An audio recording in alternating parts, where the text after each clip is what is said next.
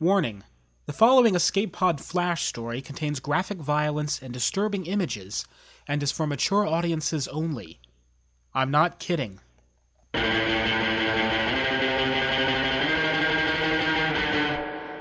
Penny Whistle by Greg Van Eekhout. You always have to keep your eye on single men who hang around playgrounds.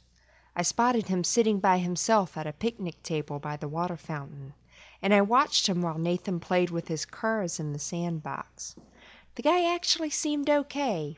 Fresh faced, a little older than college aged, dressed in khakis and a nice tweed sports coat. He was probably only trying to enjoy a sunny day in the park, just like us moms and our kids.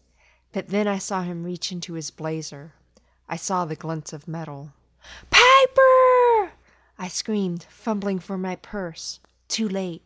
He brought his pipe to his lips and blew a note that almost made my eyeglasses shatter. Over at the sandbox, Nathan rose to his feet. He started moving towards the man. All the children did.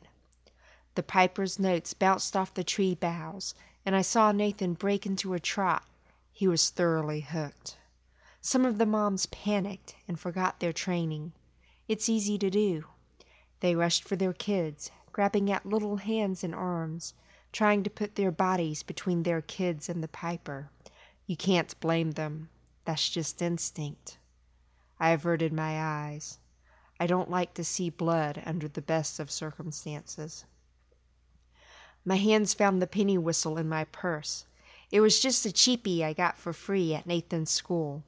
A police officer had given us a big scare talk and then handed us penny whistles and spent a few minutes showing us how to play them.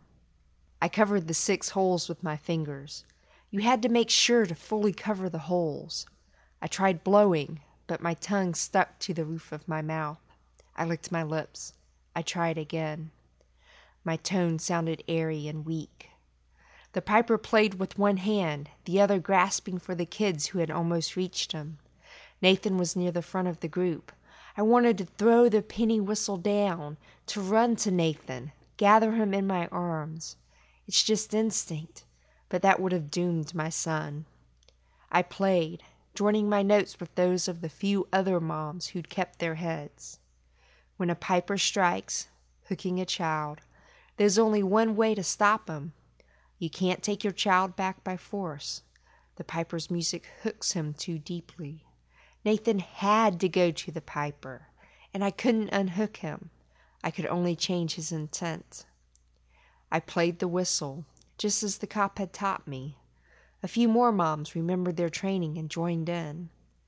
When Nathan and the other kids reached the piper, I forced myself to watch until the sound of his pipe was replaced by the sound of his screams.